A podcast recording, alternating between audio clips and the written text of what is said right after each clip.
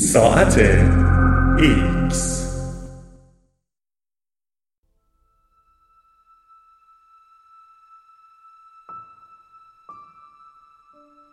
مهبانگ در مه.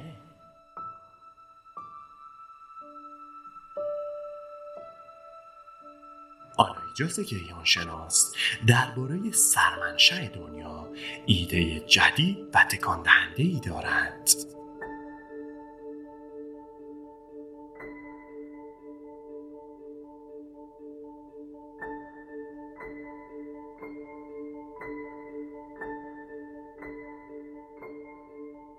می‌گویند سنت اگوستین در پاسخ به این پرسش که خدا قبل از خلقت چه می کرد به کنایه گفته است جهنم را برای کسانی که در اسرار سر می کشند آماده می کرد اما ظاهرا دانشمندان امروز از تصور جهنم به وحشت نمی افتند. در حقیقت بسیاری از ما سعی می کنیم سر در بیاوریم که جهان هستیمان چگونه به وجود آمده است شاید فکر کنید جهان با مهبانگ یا همان انفجار بزرگ یا بیگ بنگ شروع شده است. ده سال پیش من هم همین فکر را می کردم اما بعد متوجه شدم اصلا این مسئله ثابت نشده است. پیگیری این پرسش باعث شد با وجود آنکه به تازگی در فلسفه فیزیک کوانتومی دکترا گرفته بودم مسیر حرفه‌ایم را تغییر دهم و کیهان شناس شوم. آنچه از آن زمان تا کنون متوجه شدم به پرسشی که آگوستین را به درد سر انداخته بود یعنی قبل از آغاز اوضاع چگونه بود پاسخ کاملا جدیدی می‌دهد. پاسخ هیجان انگیز این است که احتمالا هرگز مهبانگی در کار نبوده است بلکه جهان هیچ آغاز و پایانی نداشته و پی در پی از دوره ای از انقباض به انبساط وارد می شود و دوباره به حالت قبل برمیگردد. در دهه 1920 الکساندر فریدمن فیزیکدان روس و جورج لومتر کشیش بلژیکی هر یک مستقلا گفتند جهان در حال بست یافتن است. لومتر از طریق قیاس با گذشته استدلال کرد احتمالا همه چیز از اتم نخستین شروع شده است. وقتی ادوین هابل در دفاع از انبساط کیهانی شواهد تجربی قانع کننده ای را ارائه داد که بر مشاهدات او از حرکات کهکشانهای دوردست مبتنی بودند قضیه تثبیت شد. بر اساس نظریه انبساط جهان سرد و پهناوری که امروز می‌بینیم زمانی تکهی کوچک و داغ از فضا بوده است. با فرض صادق بودن این قوانین این تکه کوچک پیش از آن ذره با غلظت بسیار بالایی از انرژی بوده است. این حالت فرضی بیگ بنگ یا مهبانگ نام گرفت اما هیچ مدرکی دال بر آغاز جهان به این شکل در دست نیست. با وجود این فرضیه یاد شده به دیدگاه معیاری تبدیل شده و آنقدر ریشه دوانیده است که بسیاری از ما از جمله خود من در کودکی با آن آشنا شده ایم. دلیل خوبی وجود دارد که در مورد این نتیجه گیری بدبین باشیم و این دلیل با نظریه کوانتومی در ارتباط است.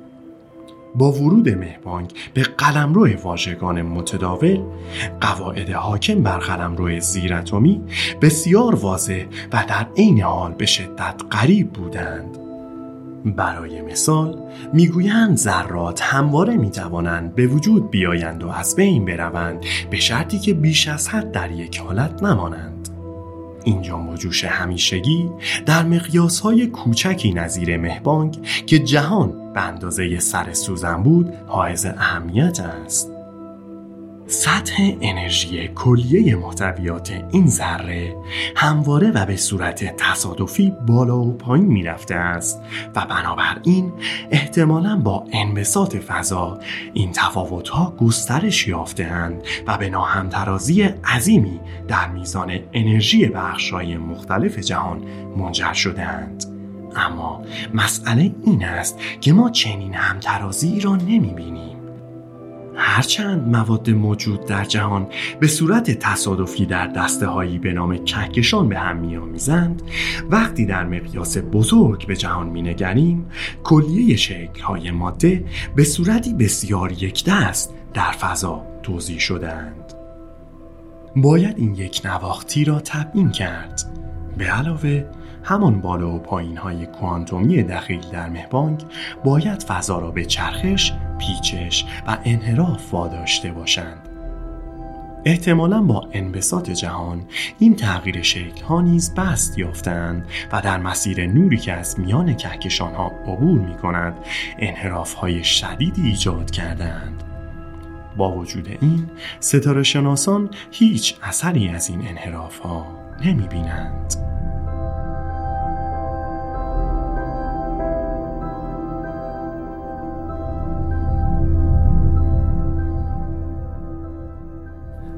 اوایل دهه 1980 چند فیزیکدان نظری به نامهای آلنگات، آندریلیند، آندریاس آلبرشت و پول هارت ایده ای را مطرح کردند که برای حل و فصل مشکلات نظریه مهبانگ طراحی شده بود. به تصور آنها درست چند لحظه بعد از مهبانگ جهان دچار دوره کوتاهی از انبساط بسیار سریع شده که به تورم مشهور است عقیده آنها این بود که احتمالا تورم آنقدر سریع جهان را بست داده که هر گونه چرخش، پیچش و انحرافی در ساختار فضا زمان برطرف و همه مواد به صورت یک دست توضیح شده است. اما تورم هم مشکلات خود را دارد. برای مثال به میدان فرضی به نام میدان تورم نیاز دارد که باید دقیقا در زمان درست و با قدرت مناسب به راه افتاده باشد و در طول زمان تقریبا ثابت مانده باشد تا یک دستی جهان تبیین شود. در سناریوی مهبانگ چنین اتفاقی بعید است زیرا نوسانهای کوانتومی بزرگ موجب می شوند قدرت میدان تورم در مناطق مختلف فضا متفاوت باشد. در نتیجه احتمال اینکه هیچ تورمی در کار نبوده یا اندازه آن برای یک دست کردن جهان کافی نبوده باشد بیشتر است.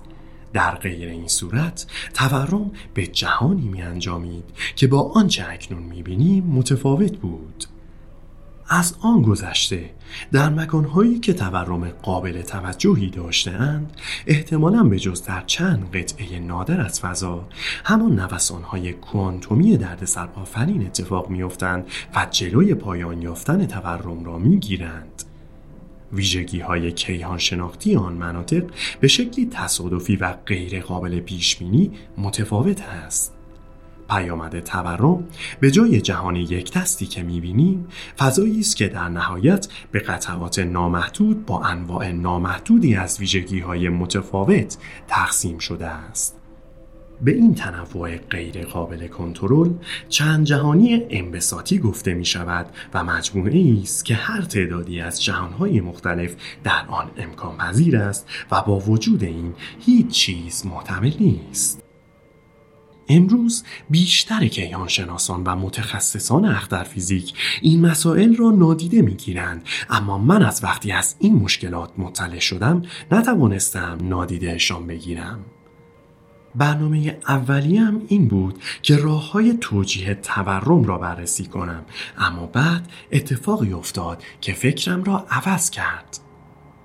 یکی از ویژگی های کلی تورم که آن هم از نوسان های کوانتومی ناشی می شود این است که هر جا تورمی پایان میپذیرد باید انحراف های کوچکی در ساختار فضا زمان ایجاد شوند که تکامل مییابند و پدیده جالبی به نام امواج گرانشی اولیه را شکل می دهند. این امواج با موجهایی که در سال 2015 با همکاری رصدخانه لیگو در فضا زمان کشف شدند و معمولا از برخورد سیاه چاله ها به وجود می آیند متفاوت است. امواج گرانشی اولیه طول موجهای بسیار بلندتری دارند. آنقدر بلند که تنها راه شناسایی آنها ردی است که بر تابش زمینه کیهانی می‌گذارند. برخی اوقات به این الگوی تابش تصویر کودکی جهان نیز می‌گویند زیرا تصویری ارائه می دهد که نشان می دهد جهان حدوداً 400 هزار ساله چگونه بوده است. شاید قدیمی به نظر برسد اما اگر با زندگی انسانی مقایسهش کنیم مانند عکسی است که از کودکی یک روزه گرفته شده باشد. ماهواره پلانک آژانس فضایی اروپا از مدتها پیش به تهیه نقشه کاملی از این تابش مشغول بوده تا در دفاع از امواج گرانشی اولیه شواهدی به دست آید. اما در سال 2013 پژوهشگران این پروژه اعلام کردند شواهد به دست آمده در حد انتظار نیستند. با شنیدن خبر متوجه شدم این امر به معنای حذف ساده ترین نسخه های نظریه تورمی است. احساس می کردم جذابیت تورم به عنوان توضیحی ساده برای آنچه بعد از مهبانگ اتفاق افتاده بود در حال از دست رفتن است. برای همین تصمیم گرفتم برنامه ام را کنار بگذارم و رویکرد دیگری به کیهانشناسی را بررسی کنم.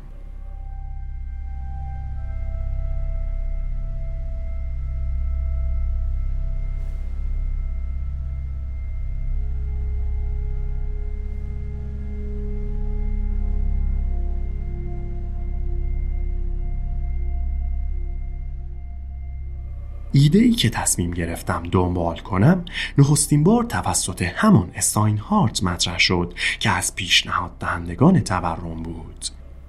او اشاره کرد که مهبان جایگزینی منطقی دارد. شاید این گونه بوده که جهان ما از هیچ به وجود نیامده است بلکه پس از آنکه جهان پیشین به آرامی منقبض و به تکه کوچکی از فضا تبدیل شده و بعد جهیده است جهانی که امروز شاهد آن هستیم شروع به انبساط یافتن کرده است. عامل اصلی جذابیت این سناریو فاز طولانی انقباز فوق آهسته قبل از جهش بود. درست همانطور که تورم برای پیشبرد انبساط سریع به شکل خاصی از انرژی یا همان میدان تورم نیاز داشت انقباز فوق آهسته نیز برای اعمال فشار فوقالعاده زیاد به شکل خاصی از انرژی نیاز دارد فشار زیاد از طریق مقاومت در برابر فشردگی از سرعت انقباض میکاهد و در عین حال هر گونه بینظمی در توزیع انرژی و ساختار فضا زمان را یک نواخت می کند اما برخلاف فاز تورمی فاز انقباضی آهسته برای شروع به شرایط خاصی نیاز ندارد. این فاز از راه های مختلف مثل از هم پاشیدن انرژی تاریک برانگیخته می شود. مزیت دیگری هم در کار است. در جهان سردی که به کندی منقبض می شود نوسان های کوانتومی همواره کوچک باقی می مانند. این امر بدان معناست که برخلاف چند جهانی آشفته حاصل از نوسانهای کوانتومی شدیدی که در طول تورم روی می‌دهند پیامد سناریوی جهش مشخص است. این سناریو فاقد شواهدی است که نشان دهند جهشی با این ویژگی ها واقعا امکان پذیر بوده است. سال گذشته اولین گزارش نظری خود را درباره چگونگی روی دادن جهش منتشر کردم به بیان ساده منبعی فرضی از انرژی را توصیف می کنم که انقباض را متوقف می کند و مدتها پیش از آنکه جهان به نقطه ای تقلیل یابد که تاثیرات گرانش کوانتومی برای آن اهمیت یابند به آرامی آن را به فاز انبساط باز می گرداند. جهانی که از چنین جهشی پدید آید. دقیقا همان توضیح یک دست انرژی و هندسه بدون پیچ و تاب و هموار فضا زمانی را خواهد داشت که شاهد آن هستیم. در حال حاضر به همراه استاینهارد و فرانس پرتوریوس از دانشگاه پرینستون در حال مدلسازی تکامل جهان هستیم تا آثار مشخص و بدیعی از فرایند انقباض و جهش پیدا کنیم. یکی از پیش ها این است که انقباض فوق آهسته به تولید امواج گرانشی اولیه قابل شناسایی منجر نمی شود. این پیش بینی با مشاهده های متعاقب و داده های پلانک هماهنگ است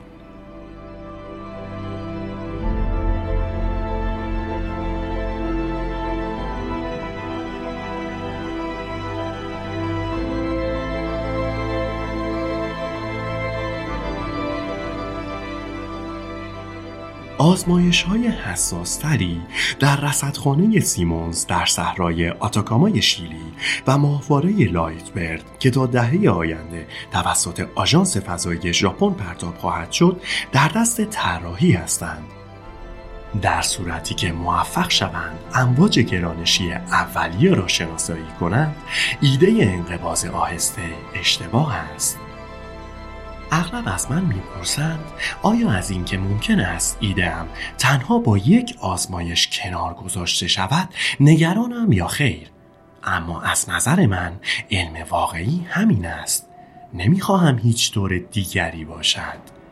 با این وجود اگر نشانه های نوسان را مشاهده کنیم پیامدهای عمیقی خواهد داشت. یکی از زمایم طبیعی این مفهوم آن است که شاید در جهانی چرخه‌ای زندگی می کنیم که تقریبا هر صد میلیارد سال دچار نوسان می شود. حتی می توان جهانی چرخه‌ای را تصور کرد که آغاز یا پایانی ندارد. هر دوره انقباز فوق آهسته همه جزئیات ظریف چرخه های قبل را پاک می کند و با همان شرایط چرخه قبل جهان را به نقطه نوسان می رساند. در نتیجه در طول هر چرخه همه ویژگی های جهان از جمله دما، چگالی ماده تاریک، ماده معمولی و انرژی تاریک و تعداد ستارگان و کهکشانهای قابل مشاهده به طور متوسط یکسان خواهند بود. به عبارت دیگر اگر در چرخه قبل از چرخه خود در سیاره ای مانند زمین زندگی کرده باشید به طور کلی همان ویژگی های بنیادی جهانی را مشاهده خواهید کرد که ما مشاهده می کنیم. این امر پیشبینی مهیجی را در پی دارد. فاز فعلی جهان که سرعت انبساط در آن به آرامی رو به افزایش است به پایان خواهد رسید و جهان وارد فاز انقبازی جدیدی خواهد شد.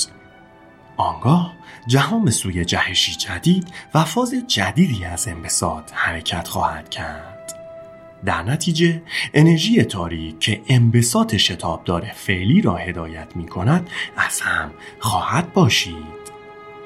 این مسئله ممکن است در آزمایش های آینده قابل شناسایی باشد این امر در کنار جستجو برای امواج گرانشی اولیه به این معناست که به زودی متوجه خواهیم شد که آیا جهان واقعا با یک انفجار شروع شده است یا خیر. حدس من این است که ماجرا کمی دایره وار است.